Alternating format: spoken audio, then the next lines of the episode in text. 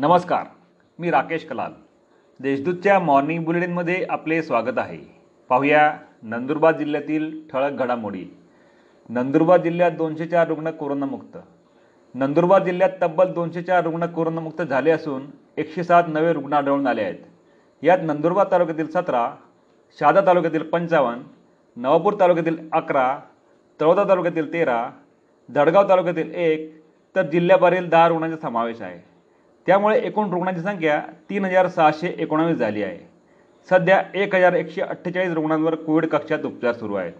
आतापर्यंत एक्क्याण्णव रुग्णांचा मृत्यू झाला आहे. एकशे पंच्याहत्तर प्राथमिक शिक्षकांना वरिष्ठ वेतन श्रेणीचा लाभ मंजूर. नंदुरबार येथील जिल्हा परिषद अंतर्गत कार्यरत असलेल्या बारा वर्षे पूर्ण झालेल्या प्राथमिक शिक्षकांचे वरिष्ठ वेतन श्रेणीचे प्रस्ताव गेल्या वर्षभरापासून शिक्षण विभागामध्ये मंजुरीसाठी प्रलंबित होते. त्या एकशे पंच्याहत्तर पात्र प्राथमिक शिक्षकांच्या प्रस्तावांना मुख्य कार्यकारी अधिकारी विनय गौडा यांनी मान्यता दिली आहे. त्यामुळे या शिक्षकांना वरिष्ठ वेतन श्रेणीचा लाभ मिळणार आहे. याबाबत शिक्षक परिषदेने पाठपुरावा केला होता. बेरोजगार झालेल्या तरुणाची आत्महत्या.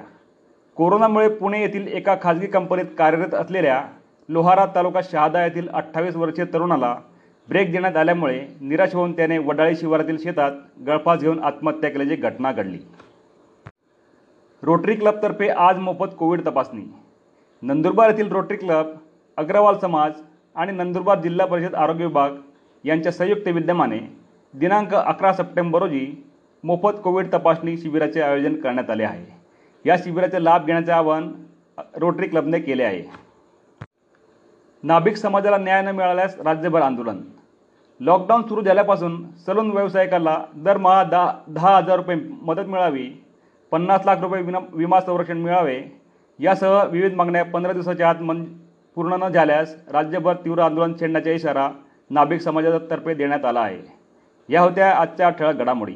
अधिक माहिती आणि देशविदेशातील ताज्या घडामोडींसाठी देशदूत डॉट कॉम या संकेतस्थळाला भेट द्या.